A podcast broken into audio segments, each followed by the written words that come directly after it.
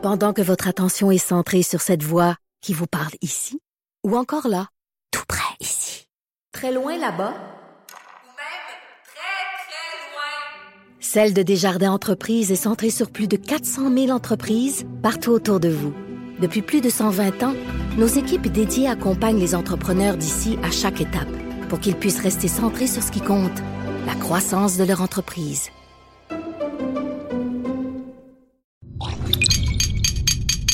Cube Radio.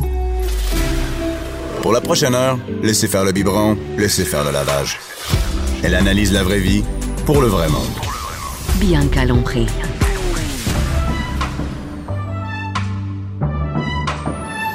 Mère ordinaire. Bonjour tout le monde. Bonjour à toutes les mères, toutes les pères, toutes les autres qui nous écoutent. Les autres, j'aime ça dire ça, les autres. Ce matin, je suis avec quelqu'un qui était au Galartis hier. Oui. Jonathan Garnier. Allô, Bianca. De la guilde culinaire. Fait qu'hier, t'as fait le party? Hier, j'ai pas fait le party. Moi, j'ai travaillé hier. Ah ouais? Ouais, Arrête, t'as pas travaillé jusqu'à jusqu'à minuit, une heure? là? Ouais, ben le temps de ramasser. Parce qu'en gros, on- Qu'est-ce que tu moi, mon service traiteur, on fait des, on a fait des bouchées. Donc, on a fait des bouchées pour l'accueil des VIP, des, les, les célébrités, les vedettes, etc. sous la tente, avant qu'ils fassent le tapis rouge. Je me suis occupé des journalistes, donc toute la salle de presse, on faisait le buffet, les sandwichs, Ah! les salades, etc. Et après. Quand la tente se vide des célébrités, on fait rentrer les gens qui sont euh, le public illico, qui est tout autour, tu sais, les gens qui applaudissent. Ils mangent etc. les restes? Non, on leur fait. Et non, non. Et moi, je, je suis. Et non, j'ai été étonné parce que ça fait plusieurs années que je fais ça. Puis à chaque fois, euh, bon, donc, les gens d'Illico me disent, faut les traiter comme des VIP. Là, on veut pas des, on veut pas ce qui reste là. Et on leur fait, un, un- on leur fait les mêmes bouchées et on en met même plus. On met des sandwichs en plus, des salades en plus. On met plein d'affaires et ils sont super bien traités. Il y Ah, avait deux sortes de vins blancs, alors que les, les artistes avaient une sorte de vin blanc, une sorte de vin rouge. Là, ils avaient, ils avaient trois sortes d'alcool, plus de l'eau pétillante, plus ci, plus ça. Non, non. Puis ils ont eu des cadeaux. Puis non, vraiment, Illico C'est qui ce monde-là? Moi, je. C'est des gens du public et ils ont eu des tirages toute la soirée. Ils, ils repartent avec des prix, etc. C'est vraiment cool. Et là, ben là, puis là, après, pourquoi t'as pas Ben fait après, le party? il faut. Ben, on m'a proposé, mais moi, je suis un gars assez sérieux là, à un moment donné. Donc, euh, non, j'ai, j'ai on a chargé le camion ça. avec mon équipe. Puis là, après, Je y avait-tu un party après? il y a un party après. Toi, tu ça, la bouffe, là? Non, non, Je m'en suis pas. Peut-être l'année prochaine, on verra. Ouais. Mais cette année, euh, j'ai chargé le camion avec mon équipe. Je suis allé décharger avec eux. Je voulais pas les laisser euh, transporter tout ça tout seul. Ça, c'est fini, là. Et ben, le temps de ranger, pas de organiser. patin, t'as rien? Non, non, non, non. Je suis déçue. Moi, je pensais avoir des patins. Des Ben, patins. écoute, eh, eh, toutes les jolies filles sont venues accompagner. Ah ouais? Donc, euh, je leur ai T'étais fait ben- coucou, puis de loin. Allô? On va aller tout seul chez nous. fait que t'étais pas accompagné hier, bien non, évidemment, ben parce que non, c'était pour je le suis avec mon travail. staff. Non, c'est ça, puis on n'a plus le droit, il paraît. Non, là, c'est fini avec le staff. c'est illégal, ça, maintenant. Illégal. Et là, c'est drôle, tu me parles de quelque chose ce matin que tu ne fais pas. Des lunchs. Ben, c'est des lunchs, toi. C'est assez drôle comme quoi, euh, parce que, imaginons, j'ai pas d'enfant, je peux pas parler d'un sujet. C'est assez drôle parce que c'est comme si tu disais, ben, Non, journaliste, euh, il est pas, il fait pas telle affaire, il peut pas en parler. OK, mais minute, Euh, mais tu t'en fais même pas toi-même. Ben oui, je m'en fais. T'en fais? Je m'en fais. Ben oui, évidemment, je m'en fais. Ah oui? Ben, je m'en fais, j'en ai fait, j'en fais, j'en fais pour du monde. Ah, OK. Tu sais, t'inquiète OK. Non, Mais- non, essentiellement, les lunchs, c'est essentiellement le premier C'est un calvaire. ouais. C'est un Ouais, t'aimes pas ça? Non, mais Toi, tu donnerais tout pour euh, qu'on te fasse tes lunchs? tout. Tout. mais tout, tout, c'est un méchant Ben, temps, là. ah ouais. bon. Non, Ben, mais c'est c'est drôle parce que ce matin, c'était ça chez nous. C'était le calvaire du lunch. Ben, le premier truc, c'est qu'il y a, y a deux types de gens dans la vie. Il y a les gens qui font leur lunch la veille, puis il y a des gens Ouais. qui font leur lunch de une dernière minute. le matin. C'est- ça. Mais moi, d'habitude, je suis organisée, sauf que hier soir, j'étais vraiment fatiguée. Puis je me suis dit, ah, je vais faire ça demain. Demain, ça va être correct. Le matin. Ce matin, je me suis le levée. matin, c'est tough. Mais essentiellement, il y a premier truc. Ça dépend si tu fais des lunchs pour les enfants ou des lunchs pour adultes. Pour enfants, ça, c'est le premier truc. Ouais. Évidemment, quoi pour enfants, ben, c'est que pour enfants, tu vas essayer. Tu sais, un adulte va tolérer plus facilement des restants. Ah oui. un peu de ok je Mais me, je me je me bidouille une petite affaire alors que les enfants quand même si on veut euh, Qui leur- qui mangent qui mangent équilibré etc bah il faut faut les réfléchir un petit peu plus Oui, parce que moi, des fois, euh, mon chum, il dit prends les affaires, là, puis mets, mets-y ça, puis c'est tout. Demande-lui Ouais, il pas. là, mangera t'sais. pas. Mais il mangera pas, puis au Ben oui. final, il est de mauvaise humeur, puis il écoute rien. Fait Ben, ça marche ça. pas de dire fais juste mettre ça dans le lunch, tu sais. Bah, niveau adulte, c'est assez simple. Premier truc, c'est d'être pla- de d'organiser puis de faire des quantités, qu'on- euh, on va dire, en supplément. Tu fais cuire du riz, tu devrais jamais faire cuire du riz juste pour euh, tu as décidé de faire un petit, euh, un petit poulet au citron ou un petit truc euh, asiatique. On fait du riz. Non, tu fais pas 4, 5, 6 portions si vous êtes à la maison. Non, on en fait plus. Pourquoi? Parce que le riz, dans un Tupperware, ça va se garder au frigo pendant plusieurs jours. Puis tu vas pouvoir le transformer soit en lunch comme ça, soit en salade de riz, soit en salade de riz que tu vas mettre dans des pitas. Tu sais, je veux dire, tu peux faire pas mal de versions ouais. différentes. Pareil, euh, pour moi, moi, moi, je fais la, la sauce à spaghetti. Quand j'en fais, j'en fais en masse. Mhm. Et souvent, les gens ont tendance à stocker un peu de sauce à spaghetti, mais ils la stockent pas de la bonne manière. C'est comment on stocke. Toi, regarde, tu fais de la sauce à spaghetti. Il te reste, disons qu'il te reste 2-3 litres. Qu'est-ce que tu fais de sauce Mais à moi, je le mets dans, des, dans un ziploc qui va au congélateur. OK, tu fais une là, grosse poche. tu Ouais, non, non, je fais plusieurs petites Plusieurs poches. ah, mais non, bien, mais pour ça. un repas ou pour lunch. Moi, ce que je fais. Non, mais j'ai l'air de rien. Ben non, mais c'est bien, c'est bien. Moi, je le mets dans des moules à muffins. Donc, je le verse dans mon moule à muffins, je le laisse congeler comme ça. Je fais congeler 12 portions Mais attends une minute, tu, mets ton moule à muffin dans directement dans le congélateur. Pas, pas de protection, rien dessus? Non, non, direct. Mais tu sais, ils sont en, en métal euh, semi-anti-adhésif. Oui, oui, mais- Tu verses ta dose, Mais tu mets ça au congélo. Ouais. Quand c'est congelé, tu le sors. OK. Tu remets une autre dose, hop. Et ces portions-là, tu les mets dans des sacs Ziploc, Ah, dans des petits sacs jetables. Et au final, tu te retrouves avec, une fois que c'est congelé, tu te retrouves avec 10, 12, 15, 20 portions. Et ça, c'est génial parce que le matin, il te reste du riz de la veille que tu as Ouais. fait cuire. Tu mets ça dans le fond de ton plat. Tu rajoutes une portion encore congelée de ta sauce, euh, ta sauce à spag euh, ou ta sauce bolognaise ou quoi que ce soit. Tu rajoutes le fromage que tu veux et tu as un lunch qui est assez rapide. Évidemment, on parle pas d'un lunch 100% équilibré. Il va te falloir quelques légumes autour de tout Non, mais ça. ça, les légumes, moi, je etc. fais ça le dimanche. Tout est coupé. Tu prépares tes petits sachets. Non, pas sachet, mais ça, sont Non. coupés dans des bacs. OK, c'est cool. Puis là, matin, j'ai juste à lancer pioche, dans merci, le- bye. Exactement, c'est ça qu'il faut faire. C'est juste d'être un peu planifié, d'être un peu organisé. Pour faire manger des fruits et des légumes à vos enfants, là, il n'y a pas de secret. Moi, j'ai, à, à part, moi, tu sais, j'en vois quelques-uns, là, qui sont fans de légumes et de, et, et de fruits. Mais sinon, tu sais, partir avec un petit pot avec, euh, soit la salade de fruits du commerce, elle est beaucoup trop sucrée et puis c'est, Ouais. c'est une horreur. Là, un. So- voilà, c'est ça. Soit c'est quelques fruits dans un pot, puis c'est triste. Moi, je vous dirais, si vos enfants aiment les smoothies, moi, je, à tous les brunchs, on fait des smoothies. Ben maintenant, dans les lunchs, euh, en- ma belle-sœur, ouais. elle met des, elle fait des smoothies. Elle passe les fruits de la semaine, elle mixe tout ça, elle, elle dit juste, euh, tu le brasses un peu, c'est dans un thermos, ça reste frais parce qu'il y a rien de pire qu'un smoothie tiède là. Je dire, on se croirait en, en Ukraine en train de manger un yogourt. Tu sais, t'as pas envie de manger Mais il y ça. a aussi la, la méthode, euh, si tu me ramènes tes... Qu'ils n'ont pas le droit de jeter à l'école. Uh-huh. Si tu ramènes tes fruits et tes légumes, demain, il n'y a pas de dessert. Ça marche Ok, bien. là, euh, ouais, ouais. Mais c'est la menace, c'est Oui, oui, non, c'est hein? la Non, mais je forte, sais, ouais, je- j'ai non. pas d'autre Avant, il y avait la strap, puis maintenant, il y a, tu finis. non, mais hey, la négociation, à un moment donné, ils Non, non, savent. tout à fait. ils- tu peux ramener, euh, tu sais, si je mets une bâtante, tu peux ramener ça, mais, mais tes fruits et légumes, il n'y a aucune manges, raison. sinon ils vont s'abîmer, Sinon, quand ils arrivent, la collation, c'est ce qui Ben reste ouais, dans le lunch. Tout à fait. Ça se fait très bien. C'est- Ça se fait très bien. Mais essentiellement, c'est planification. Ça, c'est le premier truc. Ouais. Maintenant, il y a pas mal de nouvelles tendances. Euh, au bureau, vous pouvez vous amener des pots maçons, mettre. Moi, je mets souvent des étages Ouais, comme ça, ça. je sais même pas comment ça marche. Je, Ok. je comprends pas. Bon, tu mets ça dans le frigidaire. Ben, imaginons, ton pot maçon, tu vas mettre au fond euh, un restant de ton sauté de. de T'as fait un sauté asiatique la veille. Euh, il te reste du poulet là-dedans. Ouais. Il te reste un peu de sauce, un peu. Euh, t'as ouvert une, une, une, une conserve de, où t'as où t'as de la poudre de, de curry, d'accord? Bon, tu sais, ou de, de la pâte de curry, des choses comme ça. Tu vas mettre une coupe de petits légumes au fond. Tu vas mettre ton poulet Des qui légumes reste. crus? Ça peut être des légumes crus, tu sais, des, des petites choses euh, faciles. Tu sais, ça peut être des, des restants de haricots, des bouts de carottes. Tu sais, des choses qui Ouais. pourraient se manger crues, là. Donc, tu mets, tu mets ça au fond. Tu rajoutes une portion de nouilles de riz, par exemple, euh, par-dessus, des nouilles de riz qui sont, qui sont crues, hein, elles, sont, Mhm. elles sont sèches. Et euh, tu rajoutes ce, que, ce qui va te rester un petit peu en, en termes de, de, de bac à légumes. je comprends, Bon. je mets n'importe quoi. Arrivé ici, tout ce qu'il te faut, c'est une bouilloire. Tu verses ton eau chaude là-dessus.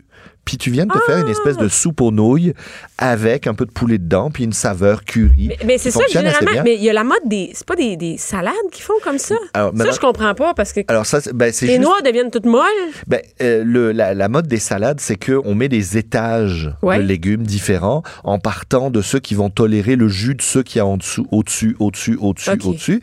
Et au final, il te reste juste à verser ta vinaigrette, à brasser. Mais il faut des pots gigantesques parce que moi, j'ai essayé de faire Non, ça. non, mais ça reste tout pogné dans ça le reste pogné, mais surtout, c'est que si tu veux avoir une portion repas dans un pot maçon et tu pars avec euh, sous le bras avec un pot de 2 litres, parce qu'il faut de la place aussi pour brasser, t'as pas, Ben une oui, fourchette, pas une fourchette qui se rend jusqu'au fond, c'est pas, c'est Pas le truc. best, non, mais, mais j'ai vu ça. Mais pour les soupes, ça marche très bien parce que tout est là. Tu rajoutes ton eau chaude, tu refermes le couvercle pendant quelques minutes, tu laisses, tu termines deux ah, emails. bonne. Mais ça, ça marche pour les adultes. Ça marche pour les adultes plus que pour les enfants, c'est sûr et certain. Mais, euh, tu sais, tout peut s'organiser comme ça. Moi, les, les, les, comme je te disais, les sauces bolognaises, parfait. Mais tu peux faire la même chose avec les appareils. Il n'y a rien de pire que manger un, un- un gâteau sec, tu sais, un, un bout de cake sec, un muffin qui a 4 jours. Ouais. Excuse-moi, mais tu sais. Non, mais euh, les, les, les grandes chaînes sont capables de garder des produits très longtemps. Pas nous parce que, autres. ben, c'est normal. On n'utilise pas les mêmes sucres. D'accord, on va utiliser différents euh, des, des, des, des sucres. des- en gros, l'industrie va utiliser des sucres et des gras qui vont donner de l'élasticité, de la fraîcheur. Parce que nous, là, si, garder- moi, aujourd'hui, je fais des muffins, je- dans deux jours, c'est Dans deux jours, ils sont pas mangeable. mangeables. Ils sont plus mangeables. Je non, je suis d'accord. À part donner ça au canard. Non, il n'y a rien à faire. Donc, moi, je fais mon appareil à muffin. J'en fais une batch. Et encore une fois, je mets ça dans des sacs. Tu disais des petits Ça sacs se congèle pas, refermables. ça? se congèle super bien. De l'appareil à gâteau. Tu sais, la majorité des. L'appareil à gâteau, tu veux dire la, la, la- le, le- le mélange à gâteau, le mélange à muffin, le mélange à, à gâteau, ça se congèle cru. Cru, Ben pas oui. cuit. La majorité des, des commerces qui vendent des muffins ici, là, ils n'ont pas de cuisine derrière. Ils reçoivent un bucket, ils reçoivent un seau d'une entreprise qui s'appelle- Farinex le plus souvent, qui fait du mélange à muffin. Et eux, ils trempent la cuillère à, à- à glace dedans et ils envoient ça au four. Et le mélange est parfait. Vous pouvez faire la même chose à la, même, à la maison. On prépare comme ça, on a Comme toujours... ça, c'est moins d'ouvrage la prochaine. Moi, je trouve que c'est l'ouvrage, c'est tout Puis, préparé. ben tu oui. sors tout, t'es Ben oui, parce que ça- partout. tant qu'à faire de, de la vaisselle, t'en fais une grosse batch, puis au final, tu sais, des gros bols, des gros des gros ça. Ton appareil à muffin, c'est très proche d'un appareil à cake. Donc, tu peux varier. Tu sais, moi, souvent, je vais faire un appareil neutre, puis tu vas pouvoir, par exemple, euh, l'aromatiser. Donc, une semaine, t'as démarré, c'est un cake vanille. Bon, t'as fait ton cake vanille, parfait, mais t'en as fait plus. La fois d'après, qu'est-ce que tu fais la semaine d'après? Ben, tu rajoutes euh, des morceaux de cerise dedans. Ah ben, là, ça devient un cake aux cerises.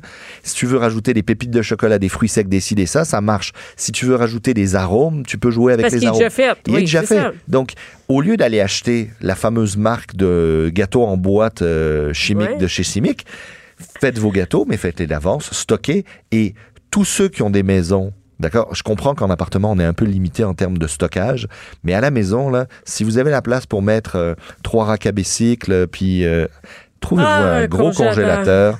Organisez votre congélo Il vous faut allez... l'organiser. Ben puis faut après ça, il faut le vider. Et puis là, après ça, il faut aller voir qu'est-ce qu'on a dedans. Non, mais c'est ça la vraie ton- vie, là. Tu fais rouler... Eh oui, Je veux juste te dire, ton stock. Jonathan, que moi, il y a du stock dans mon congélateur. j'ai aucune idée. Moi, dans ma tête, j'ai tout le, le schéma de mon frigidaire. Tout est là, là. Je sais exactement, présentement, aujourd'hui, tu m'appelles, je sais ce qu'il y a dans Ton mon frigo. frigidaire. Mais le congélateur, c'est le néant. Wow, je sais pas, qu'est-ce que je peux acheter la Mais- morue six fois? Ouais, j'ai fait hein. congeler Des fois, c'est du repeat. hein. Là, je sais, OK, il faut inviter du monde manger de la morue, là, parce que Moi, moi, les pires histoires de congélo que j'ai vues, c'est euh, des clients à qui je disais, ben écoutez, euh, si- ils me disaient, ah, bon, moi je veux rien jeter, est-ce que je peux garder au congélo mes retailles de légumes? Je dis, ben oui, vos oignons Les aussi. Tu fais que ça après? Tu sais, quand tu quand tu fais ton tu, tu fais ta préparation, il reste un morceau de racine de ton oignon. Tu veux pas le manger? D'habitude, en cuisine, nous on fait des bouillons avec. D'accord, on va faire des bases Ouais. de soupe, des bases de, de bouillon, Ouais, de mais ça veut pas dire que tu veux le faire là, Ben ton maudit Donc, il y a beaucoup de gens qui mettent ça. Ils ont un sac Ziploc dans, dans, dans un espace de leur congélo, puis ils mettent régulièrement, à chaque fois, puis quand ils ont le sac plein. Et, et, et là, moi, je discutais avec quelqu'un, puis je dis, euh, on manque souvent d'espace dans le congélo, donc. Et là, il me dit, ouais, non, je stocke, je stocke, je stocke.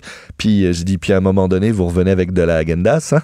Oui, c'est ça. Il me fait, ouais. Je dis, puis le sac, il prend le bord, hein? Ben oui. Ouais. Mais C'est ça, c'est les priorités. ça- ben les oui. vieux oignons versus la Agendas. Des oignons, aux poubelles, c'est Mais Voyons essentiellement, c'est de s'organiser, de planifier un tout petit peu d'avance. C'est pour- sûr que si tu planifies pas, là, t'es faite. Ben. C'est parce que vous allez courir tout le temps. Puis aujourd'hui, il y a quand même à l'époque, il fallait forcément mélanger la vinaigrette dans la salade parce que ben là, t'étais parti avec, tu savais pas trop dans quoi je vais la mettre. Aujourd'hui, il y a des... moi, il y a une marque que j'adore qui s'appelle Fuel. D'accord? F-U-E-L. Oui, comme du fuel. Comme du fuel. Et euh, essentiellement, on, on- C'est quoi ça? c'est des boîtes à lunch, des outils de boîte à lunch qui sont assez géniaux. Tu sais, tu veux, tu parlais Mais là, de- moi, des- mettons, ma fille, je donne une salade avec du ben, poulet. tu là. pourrais lui mettre la salade, Mais puis moi, je tu aurais un petit contenant à côté qui est, mais qui est hermétique, qui est, tu sais, qui va pas couler dans le sac. OK, mais non, mais moi, j'aime Pareil pour les yogourts. Tu sais, Ah, tu des yogourts donner- dans des lunchs. Ben, non, mais tu Oh. veux donner, tu veux donner un yogourt avec un peu de granola. Tu te dis, OK. Mais là, si tu le mélanges, il va être tout pâteux, Ça sera là. bon. Puis là, on dirait, euh, sais, de la bouffe de CHSLD à un moment donné. Je Ça euh, prépare. Donnez-leur une chance. donc, ben, ces petits, ces petits contenants-là Ouais. ont deux étages avec deux compartiments fermés, puis c'est, ça s'emboîte, ça se perd pas. C'est vraiment le fun. Mais c'est, t'as-tu vu l'ouvrage que c'est? Donc, il y a les plats. Ben oui. Il y a la préparation collations. d'épicerie, il y a les collations. Il faut compter le nombre de collations s'ils vont au service de garde. Il faut Moi, matin, il y a service de garde. il faut que les collations soient facilement consommables parce que maintenant, il- le, le- Oui. moi, moi, j'ai, moi, été frustré contre l'école de ma nièce l'autre fois. Là, j'ai entendu ça, puis honnêtement, C'était quoi? Elle est allée, euh, elle est allée euh, dans une activité. Elle avait son lunch, euh, son, son- sa, sa barre tendre ou sa collation. Elle, elle est toute petite et euh, euh, elle est revenue avec. Puis elle dit ben la maîtresse m'a dit que si j'étais pas capable de l'ouvrir, ben je pouvais pas la manger. Je suis comme ah mon dieu, je vais lui casser les doigts. Mais quel, quel Ben, argument arrête. de merde! Elle a dit non, il faut on prend l'autonomie. S'ils sont pas capables de faire leurs affaires, euh, et là j'étais comme ok. Puis moi j'ai investigué là-dessus. Puis là je me suis fâché encore plus. Ok, tu t'as, parce que- mis du Ben, non, non, mais après, j'ai réalisé que quand ils faisaient des activités, ils, ils vont au Sepsum, tu sais, le, le- Ouais, le ouais. centre sportif, là. Puis. euh, ma- Donc, tu vas ma- faire du sport avec tes enfants, puis en plus, celle, celle qui n'est pas capable d'ouvrir sa barre tendre, elle mange pas, puis elle va faire du sport. entre autres. Et euh, là, les, les- toutes les gamines et tous les gamins, ils avaient soif. Et la maîtresse a dit non, non, non, non, ils boivent pas. Là, j'ai de quoi ils boivent pas? Et là, elle dit non, parce qu'après, il faut gérer les pipis. Donc, on remonte dans l'autobus, on retourne à l'école, puis on fera ça à l'école. J'ai comme. Ils viennent de, de, de faire une heure de sport, ils ont soif là. Tu vas quoi les laisser boire. Et là, j'étais comme, mais c'est quoi, c'est un camp militaire ou? En tout cas, bon, Ça a je vous de sens. dirai pas quelle école, mais eh, mon Dieu que je les ai pas trouvés fin. Mais fin. ça n'a aucun sens. Non, ouais. Mais je suis sûr, euh, euh, cherche un peu, je suis sûr qu'il y a une coupe Il y de a règles des comme histoires ça. de même, Il y a- les, les mères vont Euh, donner. Écrivez-nous, écrivez-nous Oui, une oui, coupe oui, d'histoires, ça serait drôle de voir. Parce que les lunchs, là, moi, c'était vraiment ça. Mais- elle dit, ah non, elle n'est pas Mais a capable de l'ouvrir, elle peut pas le manger. Nous, il y avait une école où il y avait les, euh, les lunchs sans déchets. Ah, ah, ah, ouais, bah. Mais ouais. va te le dire que le Hein? matin, quand tu étais pressé, tu ouvres le ficello, tu le sacs dans un. J'ouvrais le ficello, puis je mettais le ficello dans. Tu sais, un tu sais, la, la- la gestion, la gestion comme ça, moi j'ai des clients à la boutique, tu sais que j'ai Ouais. une boutique d'accessoires de cuisine, les gens viennent puis le système automatiquement quand tu fais une, une, une transaction, il y a forcément un reçu qui sort. Ouais. Donc quand le reçu sort, ben il est là. Tu sais, c'est c'est- on peut pas dire on, on, On pas choisit reçu, pas. C'est l- on doit le sortir, c'est c'est c'est la loi. Et les gens disent ah je veux pas de reçu, euh, euh, je limite la pollution. Ouais, il est sorti le reçu, prends-le parce que s'il y a une garantie, tu vas tu vas chialer que ah j'ai pas pas j'ai pas ton- j'ai jeté le reçu. euh, Tu vas ah, jeter ta prends-le. mais mais c'est la même chose avec les. Puis il y a les, les- toutes les allergies qui compliquent les lunchs. T'as pas idée, là, il y a toutes Ben, ces les œufs, le poisson, euh, ce les matin, noix. mes enfants voulaient amener un restant de sushi qu'on avait pris hier. Ben là, là, là, euh, Hey. pas, là, c'était la fin du monde. On peut pas amener du sushi à l'école.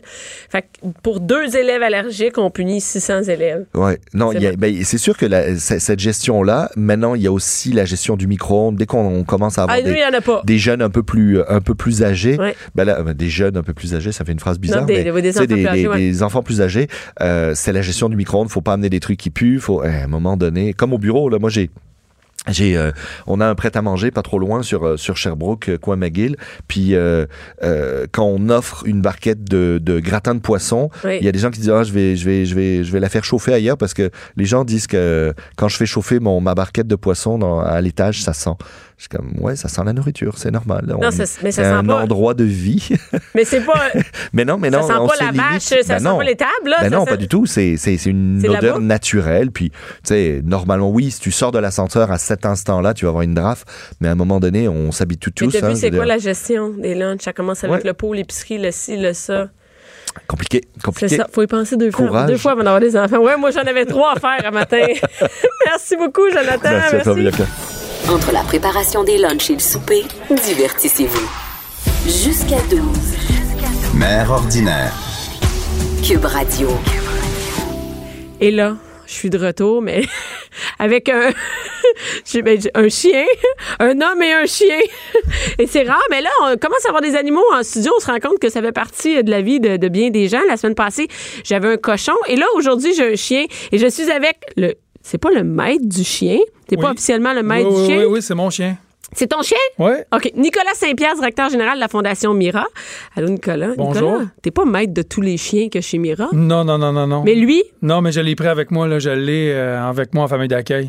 Ah, l'ai parce pris, que- ça fait un mois. En plus, OK, en plus d'être directeur général de la Fondation, parce que là, si on entend du bruit, c'est le chien qui est, C'est sur moi. monsieur, c'est monsieur qui. euh, Son nom, c'est Monsieur. Ouais. Puis, écoute, moi, j'avais, tu sais, j'ai déjà vu des bouviers bernois, mais j'avais jamais vu. Il est petit, il est jeune, ce chien-là. ouais. Et il a quel âge? Il y a quatre mois. Il y a quatre mois, il est géant. Ouais, ouais, il va être, euh, il va être assez euh, gigantesque. Il va être gros? Est-ce qu'ils sont tous gros comme ça? Non, non, non, non. Mais lui, ça va être un gros garçon. Il a des grosses pattes. Là. Il est monté euh, pour la grosse ouvrage. Je vais le déposer par terre. Je vais le déposer. Et là, et là ces chiens-là, OK, là, toi, t'es directeur général, mais en plus, tu t'occupes des familles d'accueil d'un chien. En fait, ben là, on est toute une équipe là, à la Non, fondation. je sais, mais en euh, plus, c'est-à-dire que toi, tu tu sais, tu tripes vraiment là-dessus. T'es pas juste assis dans un bureau, t'es arrivé ici avec le chien, t'es habillé en mur. Oui, oui, oui. Ça paraît que t'es pas assis dans un bureau. là. Non, non, non, non, non, j'avoue, euh, une chance que tu me dis pas que mon manteau était sale. Non. Ton manteau était sale. peu. Il l'était un peu. Euh, mais ouais, c'est ça. Écoute, euh, oui, je suis un passionné de chiens. j'aime les chiens, j'aime ce qu'on fait. Fait que. Puis en plus, tu sais, euh, j'ai quand même euh, 300 familles d'accueil et même plus. Puis euh, ces gens-là sont bénévoles. Hein? Ils ont un chiot pendant un an dans leur maison. euh, ils viennent le reporter après un an. Ils sont, euh, ils sont investis. C'est vraiment c'est un Ouais. investissement personnel. tu sais, je veux dire, euh, oui, personnel, puis euh, les barres aux chaises, puis euh, ça grignote un peu partout, puis ça fait les besoins dans la maison, puis on leur demande de C'est la mettre les- période. C'est une période qui est difficile. Tu sais, c'est. C'est super le fun, mais c'est difficile. Et là, Mira, tout le monde connaît Mira, tu sais. Ah, tout le monde, ici au Québec, là, vraiment, tout le monde, c'est vraiment, ça fait partie du, du paysage québécois, si on peut dire. Ça fait combien de temps que ça existe, Mira? Ça fait euh, 39 ans. Et toi, comment t'as atterri chez Mira? Mais je suis, moi, c'est mes parents qui ont fondé la fondation. Fait que euh, moi, j'ai atterri, euh, j'ai atterri en fait. Quand t'étais jeune? J'étais jeune. Mon père a commencé, mon père et ma mère ont commencé à, à faire euh, cette mission-là. Moi, j'avais à peu près quoi? J'avais 5-6 ans. Fait que t'as- t'as grandi j'ai toujours, avec, ouais, euh, j'ai toujours été là-dedans. Et là, toi, tu as décidé de suivre les, on peut dire, suivre les traces de la famille, si on peut dire? Ouais, ben écoute, euh, j'étais un peu un bum à l'école, puis je savais pas trop, euh, c'est un peu comme toutes les questions que tous les jeunes se font au secondaire, j'étais pas certain de ce que je voulais faire, puis évidemment, j'ai aidé tout le temps mon père euh, à entraîner les chiens, euh, les fins de semaine. Tu Après, savais tout comment ça marchait? ben, je savais, je savais comme un petit gars, tu sais, je veux Ouais. dire, je voulais pas nécessairement devenir exactement qu'est-ce que mon père faisait au début, là, vraiment pas, sauf que euh, en étant toujours dans cette réalité-là, puis en côtoyer des non-voyants, puis euh, côtoyer des gens qui sont euh, des professionnels. Là, monsieur, il mange la chaise. Attends, Pas- je, vais, je vais faire ma job de On va peut-être en famille avoir une nouvelle. Mais c'est ça la réalité, hein? Les Ouais, familles ouais, d'accueil. c'est- c'est ça. Est-ce qu'ils- est- tu sais, les familles d'accueil, ils doivent dealer avec ça, un chien qui mordit. Oh, ouais, c'est ça. c'est Fait que là, toi, t'es là, et là, tu vois comment ça fonctionne, mais Ouais. tu sais pas si tu vas t'investir à ce point-là? Non, non, j'ai commencé à entraîner des chiens à 17 ans après le secondaire. J'étais même, j'avais même pas le goût d'aller au cégep. Je suis pas allé au cégep. Euh, puis euh, euh, j'ai fait 5 ans. Là, j'ai appris à entraîner des chiens pendant 5 ans. J'étais dans culottes de mon père pendant tout ce temps-là. Puis j'ai appris mon métier. Puis finalement, après ça, j'étais allé étudier en musique deux ans au cégep. Puis j'étais saxophoniste, je jouais, moi je devenais jazzman, mais je me suis rendu compte que j'avais plus de talent avec les chiens qu'avec un sax. Fait que je suis retourné au chenel. Simplement. Puis euh, finalement, ben c'est ça. J'ai, euh, j'ai, là, j'ai vraiment, vraiment fait plein de missions, travaillé vraiment plein de, plein de trucs. Fait que finalement, tu connais toutes les étapes, je veux pas dire de, Ouais. de l'entreprise, là, mais toutes les étapes de. de- Ah, j'ai nettoyé le chenil, euh, j'ai fait ça toute mes- ma jeunesse. Après ça, ben j'ai aidé à l'entraînement, j'ai fait de l'entraînement. Après ça, ben, veux, veux pas, j'ai été un peu partout, j'ai mission, sollicité. là. Ouais, ouais, Quand on est directeur général, c'est pas juste dans ton. On n'est pas là à entraîner des chiens, là. T'es vraiment toute la mission. D'ailleurs, je m'ennuie d'entraîner des chiens parce que je, te- je dis souvent aux instructeurs euh, que je suis jaloux euh, parce que bon, c'est vraiment le bout qui est tellement le fun d'entraîner les chiens, puis les donner aussi, de faire les classes avec, euh, de les préparer. avec la gang qui vient chercher les chiens, c'est tellement le fun. Et là, que- pour, pour nous, Mira, les, la, la- un peu la mission Mira, c'est pour les, les gens qui sont non-voyants, Ouais. OK? les, comme on- les aveugles. Et là, c'est plus juste ça maintenant. Mira, c'est pas juste euh, pour les gens, les non-voyants. Non, on est, euh, on est euh, pas mal des premiers à avoir euh, commencé à travailler avec les handicapés physiques aussi. Ouais. Faire les chiens d'assistance. On a commencé à entraîner des chiens qui aident à, à tirer les fauteuils, à faire de la traction. Après ça, faire du rapport d'objets, aider les gens à transférer de leur fauteuil, disons, à, à la voiture et tout ça. Puis, après ça, ben, tranquillement, il y a des gens à l'Université de, de Sherbrooke qui ont commencé à travailler avec nous avec des maladies dégénératives. Comme Par exemple? Ben, comme la sclérose en plaques, les gens qui font des euh, anévrismes au cerveau, qui réapprennent à marcher. Puis on a commencé à travailler avec des chiens qui avaient des harnais comme rigides pour réapprendre à marcher. Puis, Ah, c'est euh, OK, quand t'as de la puis, difficulté, je comprends, tu tiens dessus, Ouais, ouais. c'est comme des cannes vivantes là, ou une marchette, mais pas mal plus, euh, plus stimulante par rapport au fait que, étant donné que le chien initie le mouvement de marcher, euh, ça aide beaucoup les gens à, à marcher plus longtemps. Fait que les gens qui ont de la- des maladies dégénératives comme la sclérose, euh, des fois, ça repousse le temps où est-ce qu'ils vont se ramasser en fauteuil euh, électrique. Oui, OK, il se reste Parce mobile. qu'ils gardent un petit peu plus en shape, ça les pousse à, à rester debout un petit peu plus, ça les plus, c'est plus plus stimulant motivant, finalement. là, Ouais, un ouais. chien qu'une marchette qui bouge pas, tu Fait sais. que, euh, monsieur, de manger chaise. Oui. puis, puis- puis, donc ça c'est une- ça c'est un des un des trucs qui qui, qui a vraiment qui gagne beaucoup en Mais là, c'est bien beau à faire. Tu sais, là, il y a beaucoup de gens. on, est, on parle des non-voyants, les Ouais. gens que. Et, et là, après ça, est-ce que vous faites aussi des gens qui ont des problèmes, euh, par exemple, qui sont autistes? Oui, Oui, donc ça on- va fait? 10 ans, là, ça fait 10 ans qu'on travaille avec euh, les enfants qui ont le spectre de l'autisme. Euh, au début, on ne on, on connaissait pas ça. On entend vraiment plus parler de l'autisme, je te dirais, il me semble plus euh, quotidiennement, là, aux les nouvelles, ça, années, là, là. Mm-hmm. depuis trois ans, là, on entend vraiment plus parler. Puis euh, nous autres, on a commencé à travailler. On avait un neurologue qui est venu avec nous, qui a commencé à avoir une problématique avec les enfants. Est-ce que les chiens auraient été pourrait être une façon de les aider, d'aider les familles, parce que c'est pas juste les enfants, mais c'est d'aider la le maman. milieu au complet, tout le- là. le- ouais, tout le, le milieu familial. Puis, euh, ce qu'on s'est rendu compte, mais tranquillement, on s'est rendu compte que le chien vraiment avait un, un vrai effet sur ces familles-là. Donc, euh, puis pour nous, c'est une belle affaire parce que c'est des chiens qui se classaient pas chien guide, mais on pouvait, on peut les recycler dans les autres C'est programmes. ça, c'est pas qu'ils sont que- incompétents, là. non, c'est pas non, ça du tout, là. non, non, non, absolument pas. Des fois, c'est juste un chien qui a un super bon tempérament, mais il est juste trop petit pour être chien guide. Mais que je puisse le donner à quelqu'un, une petite fille ou un petit gars de 11 ans, 10 ans, puis que ça fait C'est quelque que ça chose. va faire la différence. Ben, c'est ça. Tu sais, puis hein, les chiens qui sont trop gros, euh, pour des chiens de marche, ben, je les prends pas chien guide parce que bon, bien de la difficulté à rentrer ça dans un autobus ou même dans un métro Mm-hmm. euh, ou juste dans un taxi. Ben, ces chiens-là peuvent être super utiles pour des gens qui ont des difficultés à marcher. Fait que, tu sais, on, on- toutes les capacités puis le potentiel de chaque chien qu'on a, ben, on, le met, on le met au, au meilleur profit pour quelqu'un qui Pour en a besoin. savoir où il va être dirigé. Mais là, Ouais. là, ça, fait, ça fait beaucoup de demandes. Ouais, ouais, on a beaucoup de demandes. Est- en fait, on est enterré par la demande. Euh, Mira, depuis euh, cinq ans, on est, on est en moyenne, on donne à peu près 200 chiens par année. Eh, mais faut, Il faut les entraîner, il faut les donner. euh, c'est une grosse, euh, c'est une grosse gestion qui est, euh, qui est assez prenante, je pourrais dire. Euh, puis on a tous les mêmes défis que toutes les écoles de chiens guides et chiens d'assistance à travers le monde. L'élevage, ben, c'est pas une science exacte. Euh, on faut produire des bons chiens, il faut que ces chiens-là les soient bien chiens sont entraînés. élevés? Si on commence nous. début, là, le chien, là, il- il- les, par- les géniteurs Ouais, sont où? les, euh, les mâles, ils sont à Saint-Césaire dans un autre chenil où ils vivent tous ensemble, la gang de boys. OK. Euh, puis les femelles, ils sont avec les familles d'accueil qu'ils ont eu la première année. Fait qu'en ce moment, Mira, on a 50 femelles de reproduction, puis on a, euh, on a 8 mâles. OK. Fait que, euh, donc, on est là-dedans. Il faut faire attention à la consanguinité, l'état génétique. On regarde toujours les statistiques de chaque femelle avec chaque mâle. Qu'est-ce que ça donne? Si les chiens travaillent, il faut vraiment savoir, avoir un tracking sur chaque euh, Résultat, si pour savoir hein? si, ben moi, je continue à coupler, euh, je sais pas, moi, Romano avec Sissi. Euh, puis ces chiens-là, ben, ça a donné juste un chien sur six qui était capable de travailler, qui ont passé Donc, ça euh, vaut pas la peine. ça vaut pas la peine. Fait qu'il faut que je regarde ça, faut que je regarde la consanguinité. Fait qu'on est, on est vraiment euh, focus là-dessus pour essayer de produire les meilleurs chiens possibles pour, euh, pour que, essayer de, c'est ça, que ça soit plus facile à entraîner, plus facile à donner. Et là, si on commence au début, là, le chien est né. Et là, qu'est-ce qui se passe après avec le chiot? Euh, il passe euh, neuf semaines à la pouponnière à Sainte-Madeleine, à la Fondation. À la fondation, donc il est enlevé de sa famille d'accueil où il est né? Non, non, non. Il, est- il naît à la Fondation. Toutes les femelles Ah, viennent accoucher à la. Fondation. Puis on a une grosse pouponnière, une pouponnière avec une clinique de santé puis tout ça, une clinique vétérinaire. Puis, euh, bon, ben, ces chiens-là, ben, ils passent neuf semaines là. Parce qu'ils partent en famille d'accueil pendant un an. Là, ces chiens-là sont suivis C'est ça, c'est les, familles d'accueil là, que tu me dis, tu as 300 Ouais. familles d'accueil, Ouais, c'est ça. Ouais, ouais. Là, cette année, euh, l'année passée, on a produit 341 chiots, ce qui est pas mal de chiots.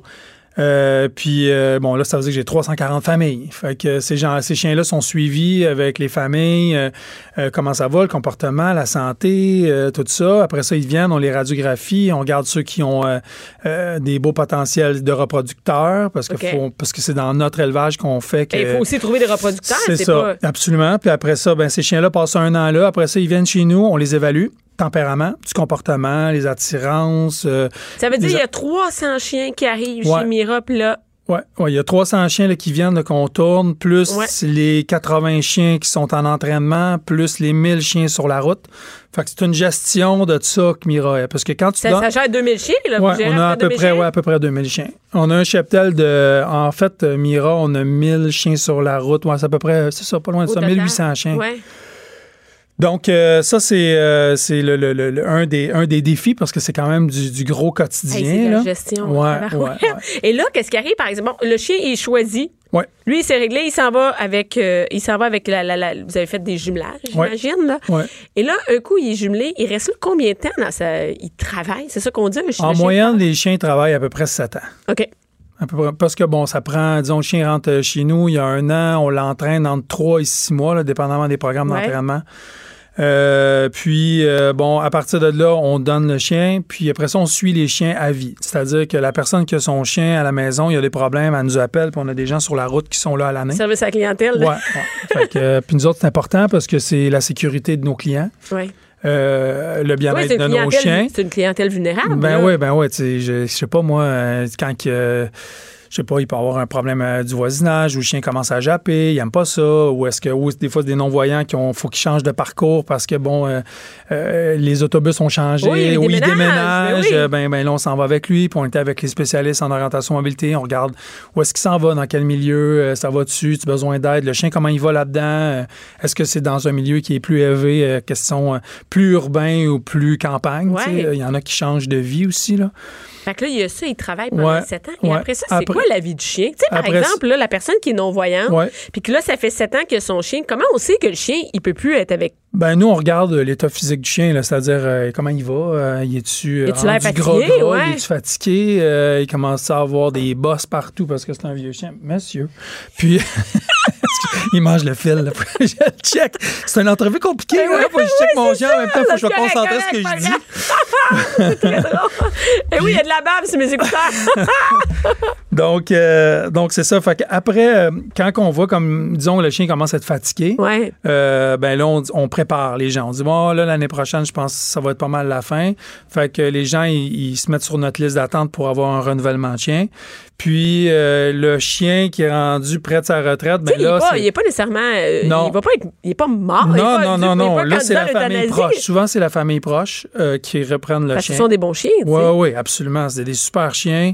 Puis en plus, ben, ils sont rendus un peu plus à la place où est-ce que là, tu peux plus les gâter. Ça dérange un peu moins, là, tu sais. euh. Ouais. Donc, euh, puis les chiens sont tranquilles. euh, Ils sont pas de trouble, finalement. Non, c'est ça. Fait que euh, ça, c'est l'affaire. Fait que la majorité des, des, des, des scénarios, c'est soit que la Famille proche, euh, frère, sœur, oncle, mère qui prennent le chien, ou la famille d'accueil qui a eu le chien. euh, au début de la vie du chien, ils sont prêts à reprendre leur chien à retraite. Ça, ça arrive aussi. Fait que c'est des- une coupe de scénarios qui peut arriver. Ou des fois, ben, c'est rare, mais ils reviennent à la fondation, puis il y a des gens qui ils veulent acheter des chiens retraités. Qui veut- oh, des c'est possible, Mais ça. ils les achètent pas. là. On, les, on les laisse. Vous des les chiens- placez, Des euh, chiens ouais. de 10 ans. Fait que c'est vraiment plus du monde qui viennent chercher ces chiens-là pour Et, et les là, gâter. Ouais, et là, vous avez euh, plus. Tu sais, il y a beaucoup de gens qui doivent se demander moi, est-ce que je pourrais avoir un chien Est-ce que je suis éligible? Comment ça fonctionne pour le tri de, par exemple, moi, j'ai un enfant autiste. Ouais. Puis je, je pense, je suis une mère, je me dis, hey, je pense que ce serait bon dans la vie de mon enfant. Comment ça marche, le tri ou la sélection, si on peut dire, des Premièrement, demandes? il faut que. Ben pour le programme, euh, pour le- les, les TSA, c'est. euh, faut qu'il y ait un diagnostic. Déjà. Après ça, euh, nous, on, est, on fait une demande, puis après ça, nous, on évalue. Mais peu les importe que ce soit non-voyant ou peu Ouais, importe c'est quoi que la. tu sois non-voyant euh, comme légal, euh, Ouais, évidemment. Puis après ça, évidemment. Légal, non, mais. Non, mais il faut que tu sois bon. une, une personne aveugle, euh, Ah, reconnue par le système de santé. Ouais. Euh, puis après ça, ben, tu s'en viens chez nous. Puis là, nous, il y a plein de critères là, par rapport au- euh, aux Est-ce non-voyants. qu'un enfant de, par exemple, 4 ans pour avoir un chien? Euh, mais on a fait des tests avec euh, des chiens pour faire de l'éveil, avec des enfants qui sont non-voyants de naissance. Puis euh, on a mis des chiens, on a fait un projet en France d'ailleurs là-dessus euh, avec l'Université de Toulouse. Puis on a, on regarde avec l'effet du chien avec un jeune, deux, trois jeunes enfants qui ont moins de 4 ans, qui sont non-voyants, total. Euh, aucun résidu visuel, rien. Puis on regarde voir comment que le chien est stimulé. Fait que là, évidemment, le chien n'est pas entraîné chien guide. Là. Il y a des petites bases là, de rien, mais c'est juste Si le match avec Font- un chien. Ben, euh, juste de comprendre c'est quoi le corps d'un chien, Ouais. euh, de d'avoir confiance, euh, de pas avoir peur de si le chien te liche, euh, tu comprends c'est Ouais. quoi, puis de tomber à l'aise avec ça. Fait qu'on voit des belles, des belles affaires avec ça. mais on n'est pas encore rendu là. Non, parce que ben, faut, on veut voir. tu sais, on est vraiment en train de regarder dit avec que des c'est par chercheurs. exemple 11 ans et plus? C'est comment Ouais, on est à peu près des- à l'âge de 11 ans. Le, plus jeune à qui on a donné des chiens guides, c'est euh, 11 ans. C'est 11 ans. Euh, par rapport à la maturité versus, euh, versus euh, conditions visuelles, euh, conditions familiales, ça, c'est vraiment un, un- un cocktail. Est-ce Il que- faut, faut que ça marche. Est-ce que les jeunes, ils vont à l'école avec leur chien? Oui. Ouais. Ah Pas, ouais? pas les TSA, pas tous. C'est des programmes d'intégration avec les chiens. OK. Mais les non-voyants, oui. Ils vont à l'école Ouais. vraiment partout, partout. Ouais, ouais, c'est leur chien guide comme une canne. Et là, combien ça coûte un chien guide à. à- Amira, euh, c'est 30 Sa 000 vie, d'investissement. Mais c'est 30 000 pour sa vie au complet? Ouais, ouais. Et Ouais. t'as minute, mais tu me dis toute l'équipe que ça prend. Tu sais, quand tu me dis les statistiques de, de Ouais. savoir, on a, après ça, là, il faut, euh, tu sais, en en prend du monde, des entraîneurs, des Ouais, spécialistes, des, ça- Absolument. Euh, J'ai quatre cuisiniers, des femmes de ménage. des cuisiniers, ben, des cuisiniers oui. Non, des cuisiniers pour les gens, parce que les gens Les viennent gens? chez nous, sont logés, nourris gratuitement quand ils viennent chercher les Quand chiens. ils viennent faire leurs 24-48 Hum, heures. euh, pas c'est ça? 24-48 heures, c'est une semaine, un mois. Une semaine, un mois qui Ouais. OK, par exemple, moi, je suis non-voyante ou j'ai une maladie ne- Ouais. dégénérative. Ouais. Je vais chez vous pour. Pour un chien guide, tu t'en viens un mois. Je viens aller chez pour m'habituer au chien, Pour qu'on m'explique. C'est comme un cours pour moi aussi, Oui, là. c'est un full un cours. Puis c'est 7 jours par semaine. C'est-à-dire que nous, on les prend en charge, on est des instructeurs qui sont là 7 jours, puis les cours, c'est 7 jours. Parce que mes non-voyants, c'est une, c'est une, belle, c'est une belle discipline dans le sens que il y a tout le côté orientation mobilité, comment tu t'orientes dans l'espace. Euh, fait qu'il faut que tu aies des bases en orientation mobilité. Tu viens pas juste chercher un chien chez nous, tu t'accroches après ça, là, puis c'est réglé. Là. Il y a- C'est pas de même, ça marche. Non, non, faut moi, qu'il y ait un pilote dans l'avion. Non, mais non, non, il c'est faut qu'il y ait vraiment un pilote dans l'avion. Euh, les, les, les, les enfants TSA, c'est les parents qui viennent, puis ils viennent une semaine. C'est sept jours. Puis ils Mais quand même vraiment. pas rien. Non, mais il faut t'apprendre à Mais savoir c'est quoi un chien. pour nous, ça, non, vous fait, ça fait de l'hébergement et ça. selon la clientèle, ils n'ont pas tous les mêmes besoins. C'est exactement C'est pas ça. juste les nourrir, les loger. Là. Non, non, non. Il y a S'il y a tout- des maladies de- dégénératives, il faut avoir les locaux pour ça. Oui, absolument. Fait qu'on a comme on a deux hébergements. On a euh, mon ancienne maison qui a été transformée en hébergement il y a, il y a un bout, là, il y a à peu près 30 ans, euh, qui est vraiment des chambres. C'est vraiment été pensé pour les chiens guides. Puis là, on a bâti un autre hébergement en 2007. Euh, non, avant ça, 2000, euh, pour les chiens d'assistance. Puis bon, c'est tout fait pour les personnes en fauteuil roulant, avec les accompagnateurs. C'est des grands, grands espaces. C'est tout adapté. Puis ces gens-là, ils ont souvent des maladies où est-ce qu'ils sont un peu moins résistants par rapport à la température. Donc, on travaille plus en dedans. Fait qu'apprendre aux chiens, apprendre aux personnes à gérer un chien qui tire, à marcher au pied, quand il y a des attirances, qu'est-ce que tu fais, de comprendre ton chien quand il est fatigué, pas fatigué, euh, tout Hey, ça, là. C'est vraiment de la job. Ouais, Là, ouais. Où est-ce que. Tu, vous êtes combien de personnes à travailler chez On Mira? L'équipe, euh, l'équipe de Mira, on est 90. 90. Ouais, on est 90. Euh, Puis bon, sur le site à la fondation, on est une soixantaine. Fait que euh, c'est euh, une Mais trentaine 90, c'est le d'entraîneurs. staff régulier. Ouais, là. ouais, ouais, Comme, ouais. tu sais, Le gens payroll de Mira, c'est 90, 90 personnes, deux vétérinaires, euh, Qui sont santé là. animale, euh, cinq jours semaine. J'ai une vétérinaire qui travaille quatre jours, une, une, une qui fait une journée. Après ça, ben, des techniciens en santé animale, des cuisiniers, les gens, ben, évidemment, j'ai de l'administration. C'est gros, Des vraiment. entraîneurs, j'ai 27 entraîneurs. Fait que non, j'ai, c'est une belle, c'est une Et- belle machine. Comment, comment Mira fait pour vivre financièrement? C'est les dons du public. C'est juste du C'est les dons du public. pas, Mira n'est pas financée. Du tout. Donc, du tout. contrairement, on pourrait croire que, que Mira est financée. Rien. Non, non, même que j'ai fait une demande pour nous donner un coup de main pour le programme TSA parce qu'au gouvernement du Québec, il y a eu comme un- une poussée comme quoi qu'il Ouais. il voulait aider.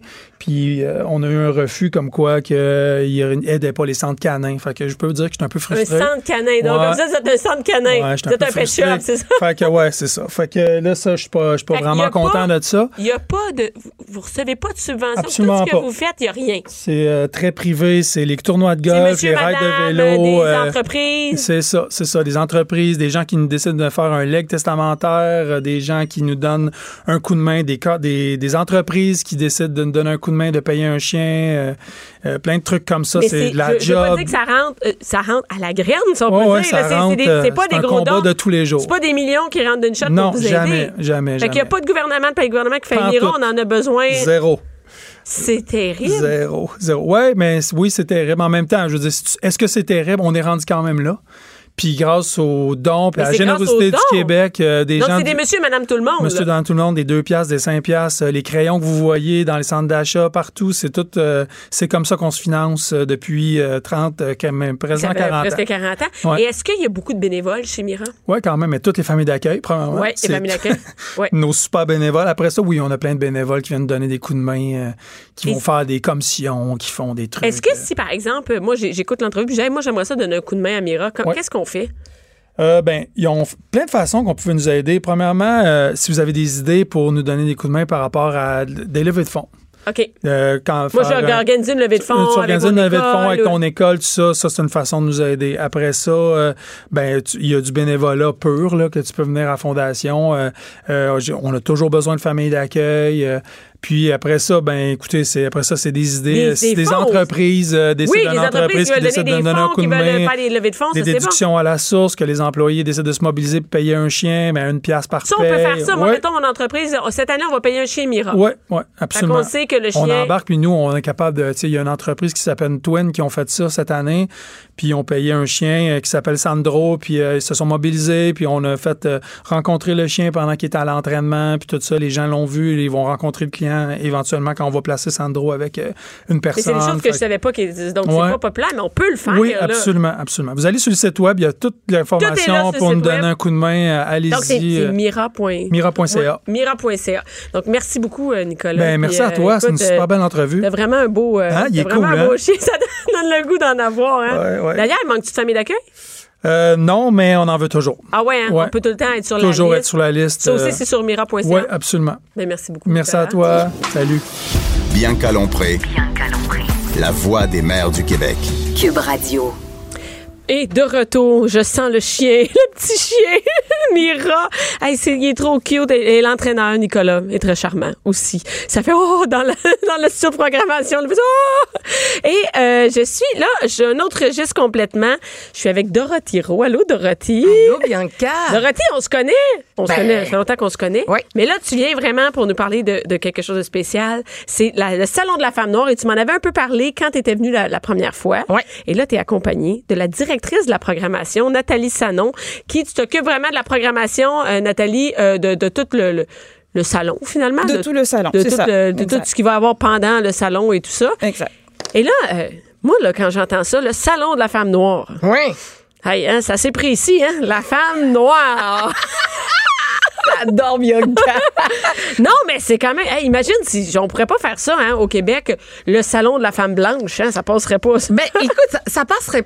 Hey, non, non, non, non, on peut pas faire ça, jamais. Non, mais écoute, mais il y, a- il y a déjà le salon de la femme qui existe. Hey, puis Hein? Puis- ça vaut pas cher. je ça. Exactement, exactement. On J'ai plus d'espoir en de salon à vous que. Ben oui, c'est ça, mais c'est universel. On parle de la femme. De toute façon, on parle de la femme, on parle de la femme. le berceau de l'humanité, là, c'est de l'Afrique. Je- Donc, ouais. on vient tous de l'Afrique. Ah oui, c'est ça, exactement. Sais? Mais en fait, en, en fait, c'est pas. euh, On dit salon de la femme noire, mais tout le monde est bienvenu. là. Absolument, tout le monde est bienvenu. C'est pas un salon exclusivement aux Noirs. Non. C'est- un salon, c'est un mouvement féminin inclusif.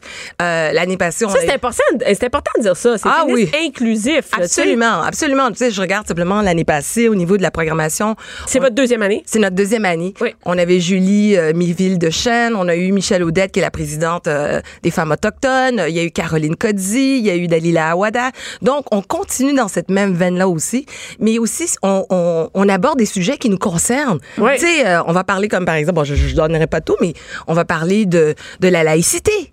Ça touche tout le monde. ça ça. touche tout le monde, puis nos voix sont importantes aussi. On n'entend pas tellement.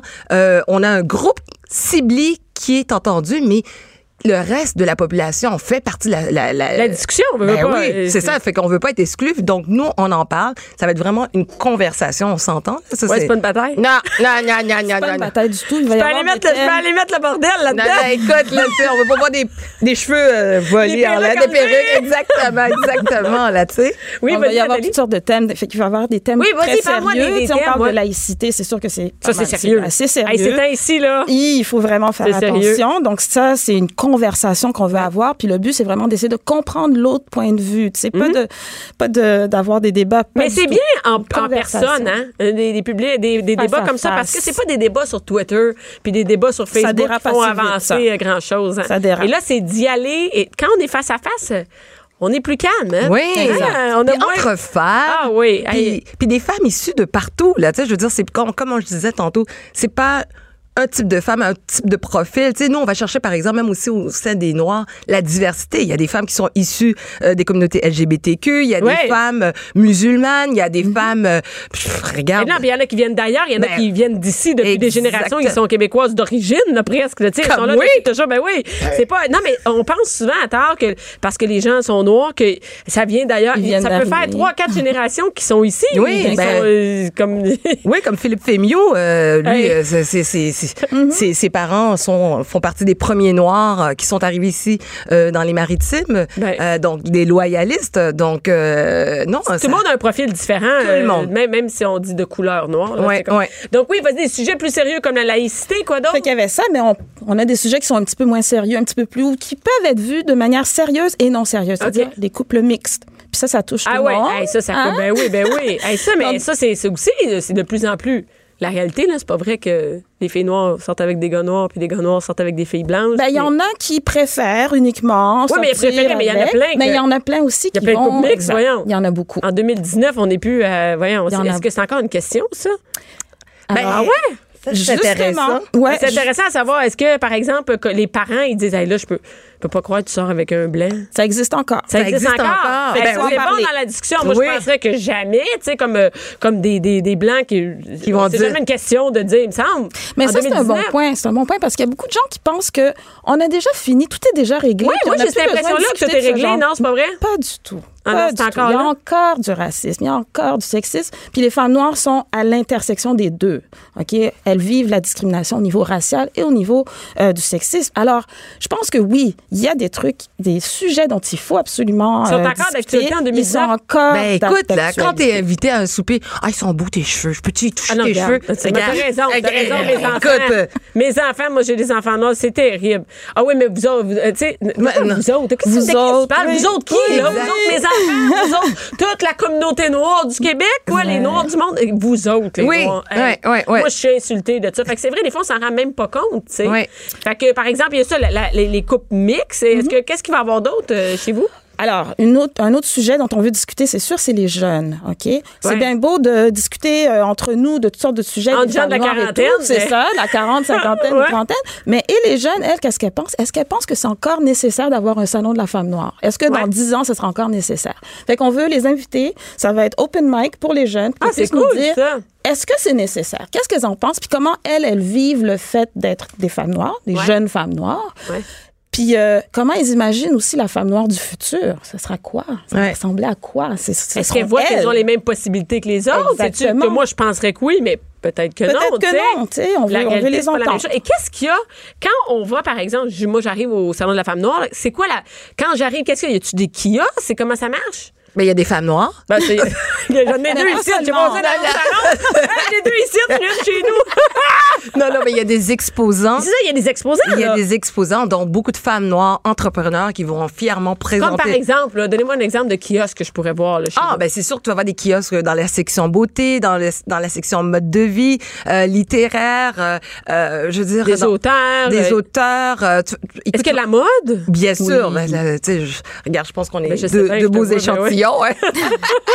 Donc, ça, Ben oui. Ça, c'est très... Ça Fait a très- des exposants et euh, il y a aussi, euh, par exemple, euh, il y a des discussions. Il y a des que- euh, ça, panels a de des panels de discussion. et il y a des ateliers aussi. Comme par exemple. Par exemple, on va parler d'argent. Ok, les femmes ont souvent de la difficulté à gérer un petit peu l'argent ou bien à demander, par exemple, une augmentation de salaire. Tu sais, ça c'est vraiment quelque chose dans la planification, je sais pas si, en tout cas, je parle dans le couple, les couples, peu importe la couleur, je pense que chez nous, c'est les gars, on laisse ça aux gars. Tu sais, on a l'impression qu'on n'a pas le contrôle nécessairement de notre enfant. Exact, exact. Mais il faut justement qu'on oui, ait, oui, qu'on bien. prenne ça en main. Donc, euh, justement, on va avoir un atelier là-dessus avec des spécialistes qui vont venir nous parler de comment, tu sais, quels sont les trucs là pour bien gérer son, argent, puis comment on fait pour aller voir son patron puis dire, hey, moi, je pense que j'ai fait ça, ça, ça, j'ai bien travaillé, je mérite une augmentation de salaire. Donc, euh, par exemple, un atelier comme ça, qu'est-ce qu'il y a Mhm. d'autre? Euh, écoute, il va y avoir des ateliers au niveau scientifique parce que ça, c'est important. Oui, parce que le thème de cette année du Salon euh, international de la femme noire, c'est les femmes noires dans les STEAM. S-T-I-M, qui, c'est l'acronyme de sciences, technologie, ingénierie, mathématiques. OK. Donc, c'est de mettre en lumière des femmes qui brillent dans l'ombre. Hein, vous avez tous Ah, vu le ben oui. film Hidden Figure? Exact. Les figures Ouais. euh, de l'ombre, tu sais, cette Catherine Johnson, entre autres. Mais, mais c'est- vrai pour toutes les, les femmes, peu importe la couleur. hein. Tout Ça, à fait. C'est vrai. Donc, tout- par exemple, on parle, quoi, on pense aux infirmières? On Oui. pense, qu'est-ce que vous avez d'autre des Justement, infirmières? Ah, ben, écoute, on a un les panel sur les infirmières. qui Est-ce que- travaillent fort. C'est-tu un cliché de dire, j'ai l'impression qu'il y a beaucoup de femmes noires infirmières? ah, c'est Non, il y en cliché. a. Ah non, c'est vrai? C'est pour, ça Absolument. qu'on- c'est pour ça qu'on va parler de ce, ce sujet-là. Ça va être un atelier euh, au niveau des Mais infirmières. je comprends parce que moi, j'ai travaillé ici comme cadre à, à Montréal, dans des, un peu partout dans les hôpitaux, les CHSLD. Il y avait énormément de femmes noires qui travaillaient comme préposés aux bénéficiaires, comme infirmières, infirmières auxiliaires. Donc, c'est leur Exactement. réalité. Elles sont en sciences, ces femmes-là. Elles sont pas- en sciences. Les, les- les sciences infirmières, c'est de la, des sciences. là. Exactement. Et surtout, ce qu'on veut euh, mettre de l'avant, c'est le fait qu'il y a des infirmières noires qui sont dans le système de santé du Québec, mais depuis les années 60. Donc, il y a beaucoup de femmes qui ont et des infirmières, des médecins aussi. Là, les hommes étaient plutôt des médecins, les femmes Ben étaient oui. des infirmières, mais qui ont contribué à aider justement le système de santé du Québec. Fait qu'on veut justement les faire connaître. Et 2020, en fait, c'est l'année internationale selon l'OMS, l'Organisation mondiale de la santé, Oui. euh, année internationale des infirmières et des euh, des euh, sages-femmes. Fait que en préparation de ça, nous on voulait justement dire on vous remercie les infirmières puis on pense à vous surtout qu'on les voit dans les médias présentement là. Oui, c'est vraiment. Elles en sont là-dedans. Puis oui, vas-y. Puis je me permets de faire un, un lien aussi, c'est euh, parler de la santé mentale, hein, parce que bon, on a vu cette infirmière qui parlait de la surcharge de travail, euh, ça affectait sa, sa santé mentale, donc la dépression. Mais ça, c'est un Mais c'est une sujet. réalité, sûrement, parce que, relié. en plus, chez vous, je- ça aussi, je sais pas si c'est cliché, mais même chez nous, ça commence à, à diminuer, mais que la femme, c'est elle qui s'occupe, qui gère la maison. Ben, c'est une la charge mentale. Ben oui, c'est ça. Ben, c'est ça. Puis c'est un tabou de parler de santé mentale chez nous. Encore une Ah fois. Oui, oui, la dépression pour nous. C'est euh, un tabou Non, c'est- partout. Pour C'est le un tabou oui, partout. oui, c'est peut-être encore plus. Un qu'il y, ait des- plus, qu'il y ait des endroits, ouais. tu sais, des, des Ça familles où n'existe c'est plus. Non, c'est ça. On est, nous autres, ça commence un peu à diminuer, mais imagine si t'es infirmière, au travail, t'as de la charge et tout ça, t'arrives à la maison encore, t'as plus la charge, puis en plus, t'as pas le droit d'être en dépression. puis t'as un mari qui t'écœure. Ouais. Qui ça, je vais te le dire. Ça, je vais te le dire, c'est dans toutes les nationalités. Ouais. Malheureusement. Il n'y a pas vraiment de. Mais, mais je comprends que c'est important d'en parler. Il y a aussi rapidement des ateliers numériques. Oui, les ateliers C'est numériques. quoi les ateliers numériques? Fait que on n'a pas l'habitude de- d'associer, tu sais, femmes noires avec tout ce qui est technologie numérique, tu sais, de coder, là, de comprendre comment ça se passe derrière, dans l'ordinateur. Dans parce que ça aussi, c'est les sciences, dans le fond. c'est C'est des sciences absolument. Est-ce qu'on essaie de développer, de de, de- peut-être de faire germer la fibre un peu des sciences, donner le goût aux filles? Ben, C'est tout, tout à fait c'est ça. exactement ça. C'est- pour ça qu'il va y avoir des jeunes, il va y avoir des, des jeunes filles qui ont gagné des prix de Polytechnique. ça va- prend des, ça prend des Ça visages, prend des modèles. Ça prend des modèles. Donc, tu vas venir avec ta Moi, je suis fille. découragée. Je vais y aller certainement. Moi, je suis découragée que euh, je suis vraiment de voir. C'est pas, les gens, ils disent, c'est pas grave. Il y en a des femmes, là. C'est noir ou blanc. C'est pas grave, la couleur. Non, non. Toi, tu comprends pas. Ouais. Moi, ma fille, là, c'est comme ça. Les filles, ils se tiennent ensemble. Ouais. et elle veut avoir un modèle que Tout ça se peut qu'on soit noir puis qu'on on soit une championne de sport, euh, on soit médecin. Mm-hmm. Ça n'en prend. c'est- Dites-moi rapidement, c'est quand? Le 9 juin, le dimanche 9 juin, au Grand Quai du Port de Montréal. Ouais. Euh, ouais, ouais, C'est hot, ça. c'est- ouais, ouais. Et si on veut les informations, tous les détails? www.sifn-montréal.com. Sinon, allez sur le- la page Facebook euh, Salon international de la femme noire. Vous allez tout trouver les informations. Juste cliquez Femme noire Montréal. Ça sort tout de suite. Hey, hein? on est partout. Merci d'avoir Hey, été. merci, merci. Merci beaucoup. Cube Radio.